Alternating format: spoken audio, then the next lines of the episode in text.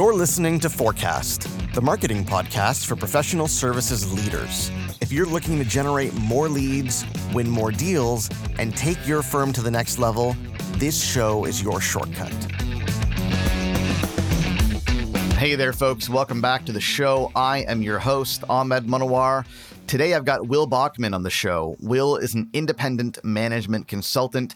He's a founder of Umbrex, a global community of independent top tier management consultants. He's also the host of a podcast called Unleashed, which talks about how to thrive as an independent management consultant. Will's story is fascinating for a couple of reasons. First of all, the story of how he left McKinsey to become an independent consultant is filled with lessons that we can all learn from. And second of all, in Will's role leading Umbrex, this global community of management consultants, he's developed a very unique perspective on what makes independent consultants thrive in their businesses. And you're going to hear a lot of that in today's interview. Show notes are going to be at forecast.fm slash Bachman. That's forecast.fm slash B A C H M A N. Before I let you go, if you haven't yet joined us inside our free course on the five P's of lead generation for professional service firms, you're going to want to check that out. Inside the course, I will show you a step by step process that you can follow to generate a flood of new business for your firm. The course is 100% free of charge, and you can get immediate access over at 5leadgen.com. You can spell out 5 or use the number, either one works. That's 5leadgen.com. With that, here is Will Bachman. Will, thank you so much for coming on the show. Hey, Ahmad, it's my pleasure to be here. Why don't you get us started by telling us the story of how you got into the consulting business? well, consulting business a long time ago. I uh, I had been spent five years in the U.S. Navy as a nuclear trained submarine officer, and then I did a slightly unusual path. I took three years basically off, where I lived at a family farm and read all these books that I'd wanted to read in college, and raised my own food and milked a goat and had honeybees, and at and then I eventually started thinking, okay, I need to get a real job, and I um, ended up uh, was on the Navy Reserves at the time, and uh, spent did a one week kind of Navy Reserve duty in New York City, and met a beautiful woman, and started thinking maybe I should look for a job in New York City. Um, later, married that woman, and along the way of thinking about getting a job in New York City, I reached out to some friends from college who had worked at McKinsey and Company, and got an interview at McKinsey, and lo and behold, ended up as a business analyst at McKinsey. No, so not really the traditional path then. not one that I would necessarily recommend to every listener as the traditional way to get into management consulting. Right. That, that's how I ended up in the firm. So I, I started out as a business analyst at McKinsey, loved it, did a year and a half, went to business school, went back to McKinsey, was there for another four years, and um, and at that point I was loving consulting, and for a lot of the reasons that many people uh, start independent consulting, um, I, I, decided to set up my own practice, and uh, you know I, I, loved the firm. It was a great training uh, ground, great uh, you know mentors and, and friends there. Um, but I, decided to start my own practice to have some more flexibility and uh, some more control over my life in terms of the types of projects I did, and um, and also partly just my own kind of uh, interest. So I think to really thrive at a top tier global consulting firm, you typically need to be pretty focused, right, on an industry and or a function. And I enjoyed much more being a bit of a generalist and working across industries and uh, and that's a kind of a possible path as an independent I found, uh, but, but you know it wasn't really a winning strategy at a at a um, at a global consulting firm where where clients demand like sort of deep world class expertise uh, in a particular industry. So, what kind of work were you doing when you were at McKinsey? So, I did um, a mix. I did uh, some strategy consulting work, and then I started doing a lot of operational uh, consulting. McKinsey has a big operations practice. I went through the operations academy, uh, learned about lean operations, and then did about three years worth of work uh, in lean operations across several different industries. So I did a big project at a nuclear power plant. uh, did some call center work, some operations, lean operations at call centers, uh, work for an airline, airline maintenance. So kind of cross industries, focusing on operations. Love that stuff. I continue to do some of that today, um, although my practice today also includes a lot of um, strategy and market landscape analysis kind of work. So, lean operations is how you'd characterize the bulk of your experience at McKinsey. At McKinsey, that that ended up being my focus. Yes. Okay. Now, when you went off on your own, uh, I mean, I think a challenging place to, to start with is is to broaden your experience as an independent. How did you go about doing that? Well, let's see. I, I think the experience gets broadened um, you know, through client projects. So, uh, let's see. I uh, I did a project for um, um, one of my early projects was kind of a lean operations type work.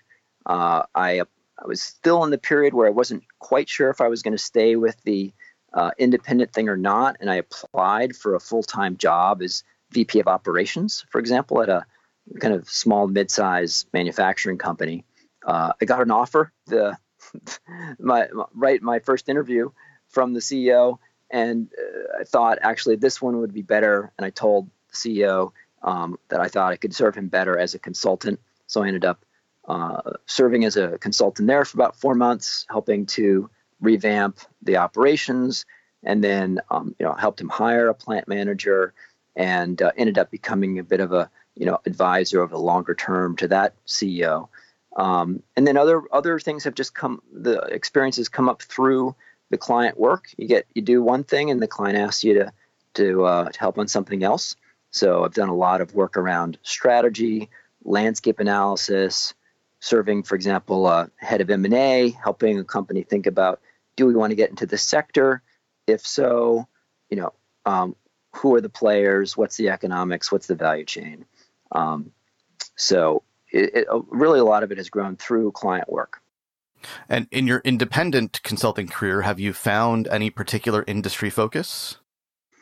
You know, I continue to work across industries, but I'd say one thing that has grown for me in terms of functional type of work is this uh, industry landscape assessment. So I've done probably a couple dozen of these, and they can take the form of uh, due diligence for a private equity firm that's looking at a particular target, or serving a head of M&A or head of strategy where they're thinking about bringing their client into a new sector.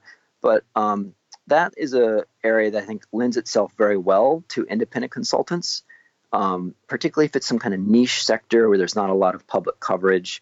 I've developed some expertise about how do you source expert interviews to get into that space. Um, how do you go to an industry expo and walk the you know walk the trade show floor and and develop some expertise, or even how do you um, you know use some creative ways, some guerrilla tactics to get some insights on the market, whether it's you know doing a survey at a trade show or you know or through those expert interviews. Um, you know, some interesting ways of getting insights on these kind of niche markets is is an area where I've I've, I've got a lot of experience.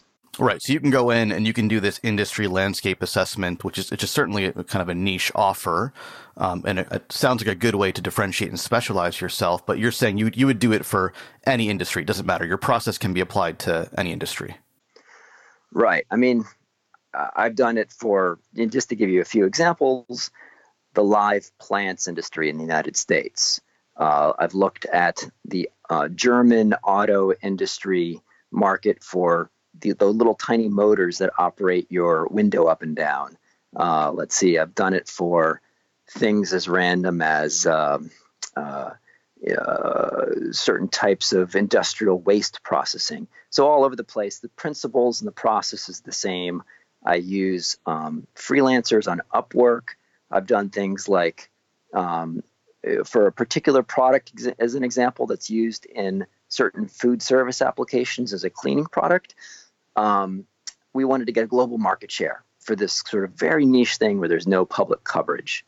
So I organized on using Upwork and some other platforms, found freelancers in 20 countries around the world to actually visit some food service establishments in their city, ask the people behind the counter what they use to clean the machine in question, take pictures of that product, and you know consolidate it. So we got 200 data points from 20 countries around the world, and uh, the client loved that, right? Because it was the first somewhat quantitative look at this industry that probably anyone had ever done. So you know that that kind of niche industry, getting something really quick, something very affordable for clients, is an area that that you know gets me excited. And what's your process or approach to finding clients for that kind of work? Well, I probably need to get some of your advice on on, on how to do that. Uh, frankly, we should probably talk about that. But uh, I mean, so far, frankly, a lot of the work and you know some of the randomness of the of those different uh, examples is because a lot of it has been referral based. So I do very little kind of outbound active marketing. It's it's mainly been you know one client that I served referring me to another one. Yeah, and I mean, and that works pretty well um, for for a while at least. What are your prospects for the future? How do you want to grow the practice? What areas would you like to get into? Like, what are you seeing down the down the road? Well, I continue to uh, you know do my own consulting, which is uh, which I also enjoy, and I'll probably continue to to let that grow somewhat organically. Um, I'm spending more of my time now on kind of a, a related venture to my own independent consulting practice, which is uh, Umbrex, which is a global community of top tier independent management consultants where we work on connecting top tier independent management consultants with one another. So that, that's where I'm spending more and more of my time. Got it. And, and I want to get to Umbrex in a minute, but before we do, a couple of more questions about that leap from McKinsey to independent. Now, I know sure. from from firsthand experience going from the big firm environment to, you know, the smallest of the small, right? Independent is as small as it gets. Uh, that can be a pretty rocky road. How was the transition for you? Well, um, I mean, I guess knock on wood, as I look back, it was, uh, you know, E.B. White said this about coming to live in New York. And he said, if if you want to uh, if you want to uh, if you want to be successful in New York, you have to be willing to be lucky. And th- that's kind of how I feel about my own independent consulting practices. I was uh, I was pretty lucky along along the way. So, um, I mean, there were periods where I might have had two or three weeks between projects, but um, for the most part, had a pretty high utilization uh, um, almost from the beginning. Um, and uh, you know, again, a lot of that was luck. Just you know, one client would randomly introduce me to a friend, or someone I had served at one company ended up at another, and then would give me a call. So a lot of inbound requests. Um, so I, I ended up staying pretty busy. My strategy around pricing was to try to you know price my own um, services at a place where I would be at a pretty high utilization like 90% plus. And um, after about the first year or two, I was kind of at that utilization basically uh, since. So, and then just kind of gradually raise the rates over time as my, you know, uh, best alternative to a negotiated agreement um, got got improved. No, that is a very technical term. Luckily, I know what it means. But the, the BATNA, right? So people have taken negotiation class, have yeah. you know th- thought about the BATNA what's your best alternative to negotiate agreement. Um, so as you know, I had more more flow, more opportunities sort of gradually raise raise the rates over time. Uh, but it, but keeping it at a level that I was always able to stay busy, which then gets you more experience, gets you more referrals, kind of a virtuous virtuous cycle. Right. So, in, in, layman's terms, once you have a strong pipeline and you've got a reputation, and the opportunity cost for doing work at a certain price uh, becomes too high, you can afford to raise your prices and and take that step. Yeah, I think that's right. I mean, it's tough with one with one client to raise your rates and say, "Hey, I was charging X, but now I'm going to charge you 2X." Right? That's a little bit of a tough conversation, but exactly what you say. So, I'd say, you know, for people starting is set your rates maybe kind of below market for someone with your experience so you'll, you know, get more project opportunities because that's how you learn and then and also, you know, gets you referrals and then it kind of builds. And then as you get more inbound flow, you can afford to turn some stuff away. Got it. Let's jump into Umbrex now. Tell me, tell me the story of how Umbrex came together as an idea. Mm-hmm. Well, let's see.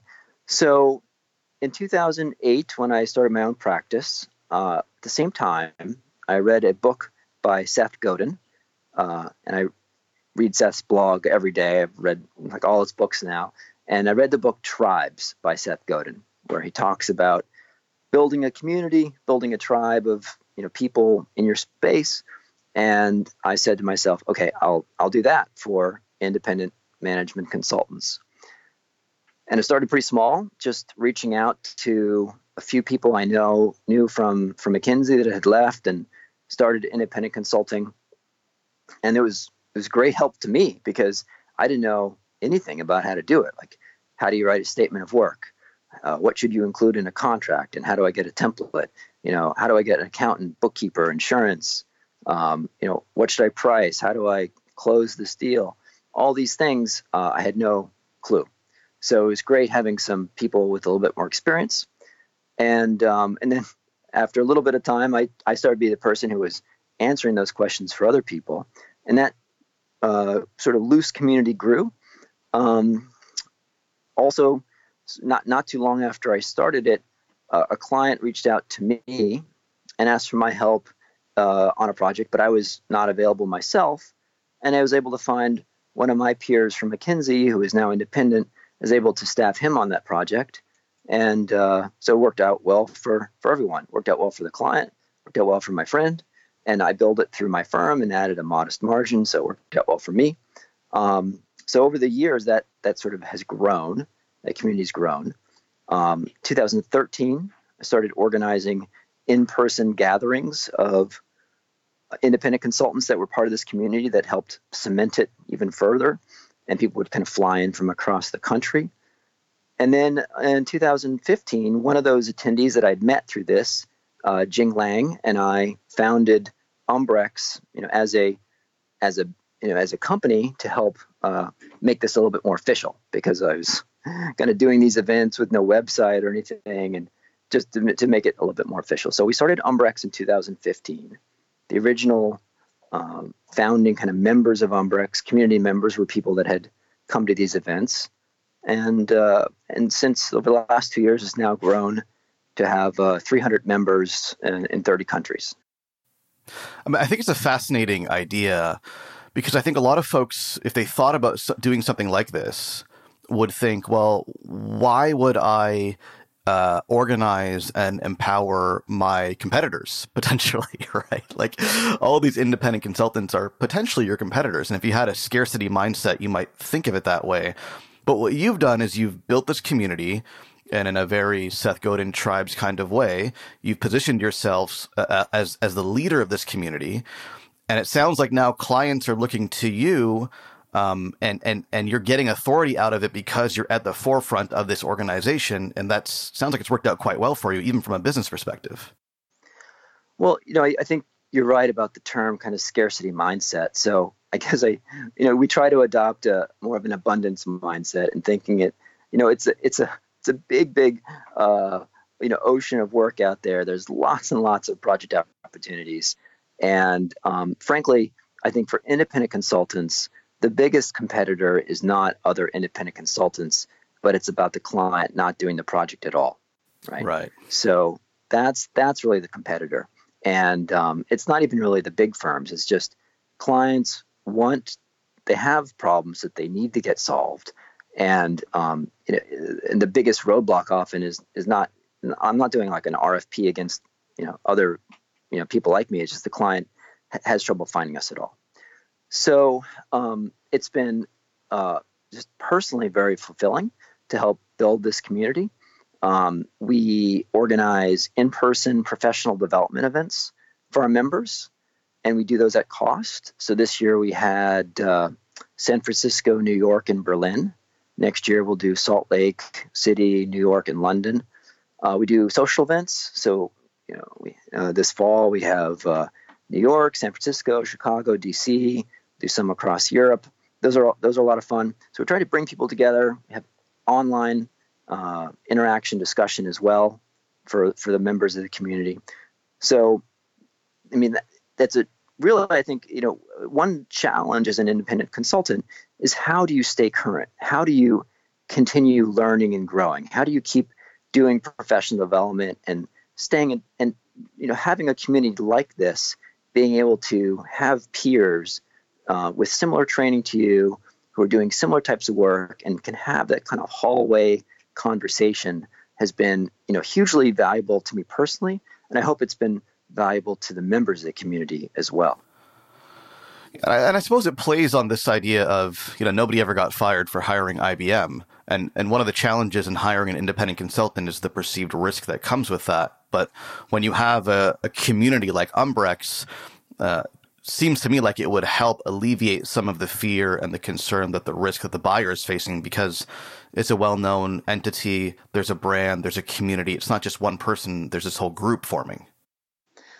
Yeah, I think that's part of it. I think that's part of it. Um, I'd say that the probably the the the biggest barrier is um, for someone who's left, let's say McKinsey or Bain or BCG, and maybe they were an associate partner or a partner at one of those firms, and now they're a senior vice president uh, somewhere.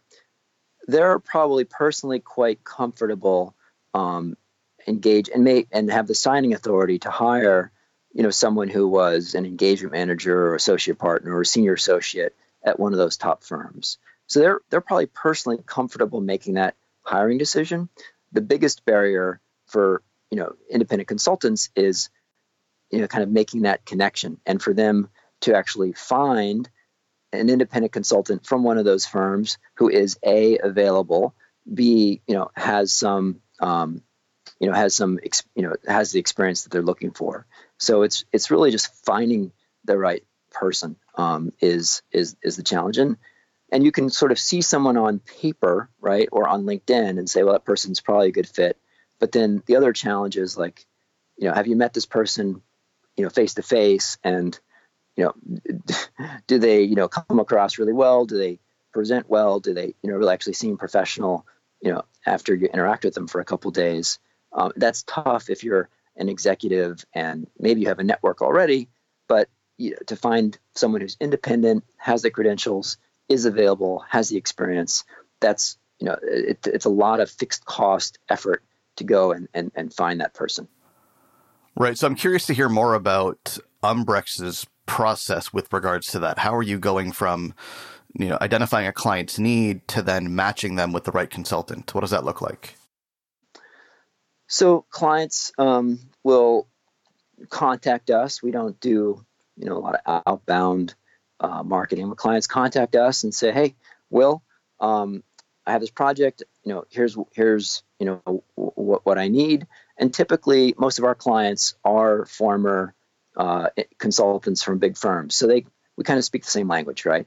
And they'll say, "Hey, I'm looking for you know an engagement manager level person. Uh, start date is you know immediate or two weeks from now or whatever the start date is. Expect this is going to go for so long. I need someone."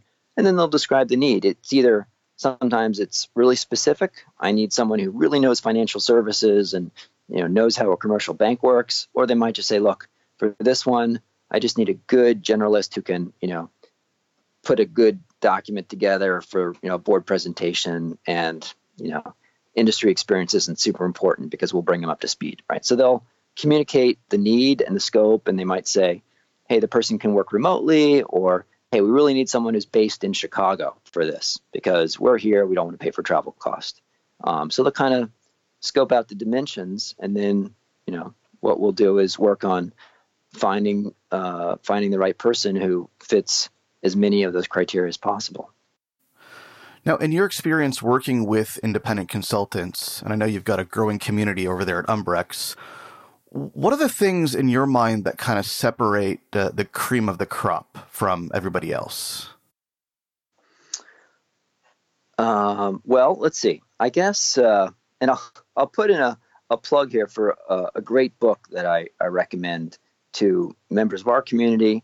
Uh, it's called The Irresistible Consultant's Guide to Winning Clients by David A. Fields. So, David, so and I, uh, I've you know I recently read that book and it, I think it answers a lot of the question answers this question pretty well. So I think people that get you know are cream of the crop would be um, they've really thought about a what is their value proposition, right? So what's their kind of focus area?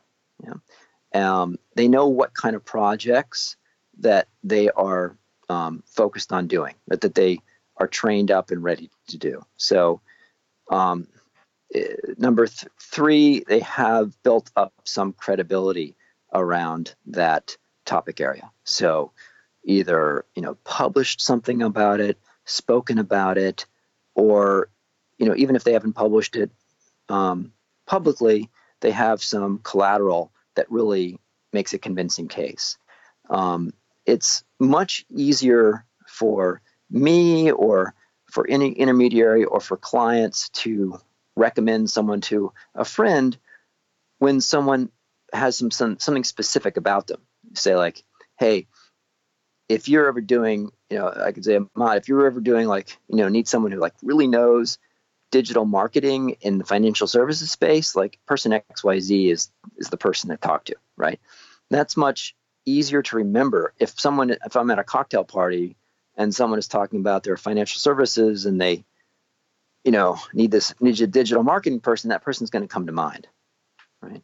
Versus if i say oh you know joe blow you know i meet him and he says like hey i'm really looking for kind of any any kind of project. I'm a generalist and i'll kind of do anything that needs a good senior associate that that person's not going to pop to mind right?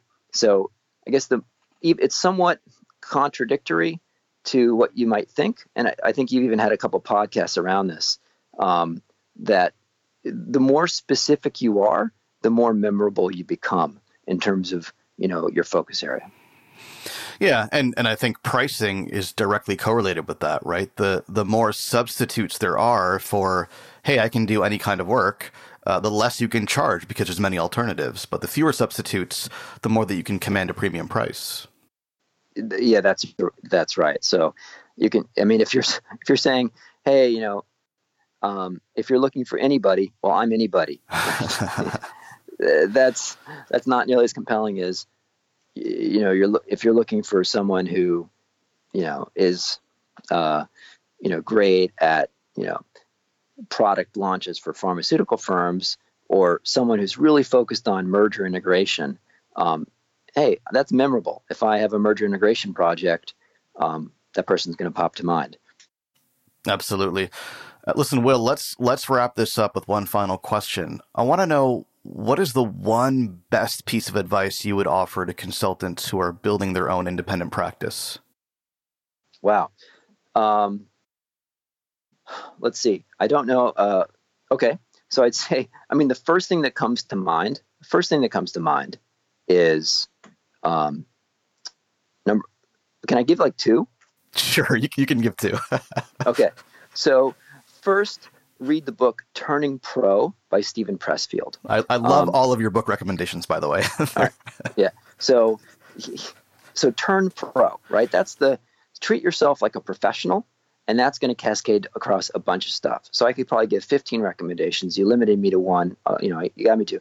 So first is read that book, Turn Pro. So that means, as one example of that, is like clean up your LinkedIn profile. Right, that is the first place. It's more important than your resume. So get a professional looking photograph. You know, not a selfie with like you know the, the, you know some just get a professional photograph spend the 200 bucks right go through your whole LinkedIn profile and make it clear what kind of work you do, fill in all the details under all your old jobs.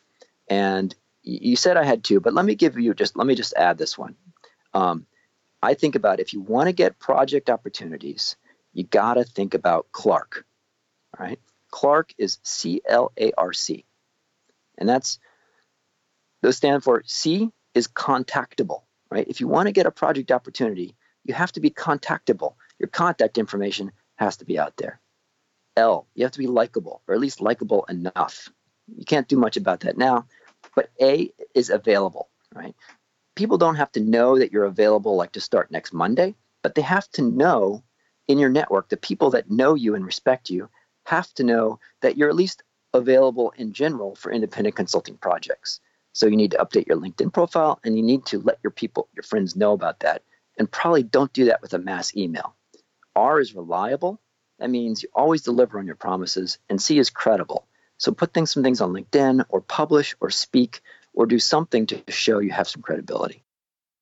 Excellent. Will, that's great advice. Uh, we're going to have links to the books that you recommended in the show notes, as well as links to your LinkedIn profile. Anything else you want to mention before we wrap up today? Hey, Ahmad, I love your podcast. I've listened to a bunch of episodes of it. I'd also mention that um, I have been doing a podcast called Unleashed How to Thrive as an Independent Professional, where I share some more tips and I interview uh, successful independent consultants. So, uh, some more thinking is available uh, on Unleashed, and it's available on iTunes or Stitcher. And I can tell everyone else that that is an excellent podcast. It's well worth a listen. We'll drop show notes to all of that in, in the show notes to this episode as well. Will, thanks so much for coming on the show. This has been a lot of fun. My pleasure. Hey, it's Ahmed here again. Before I let you go, there are two things I want you to do. The first is if you like what you hear, go ahead and subscribe to the show on iTunes or Google Play by visiting forecast.fm and clicking on the relevant link. While you're at it, please do leave us a rating or a review because it helps more people discover the show. The second thing is I want you to grab my free course on the five P's of lead generation for professional services firms. Inside the course, you will get a step by step framework to help you generate a flood of new business for your firm. The course is 100% free of charge, and you can get immediate access at 5leadgen.com. And you can spell out 5 or use the number, either one works. That's 5leadgen.com. Thanks for listening.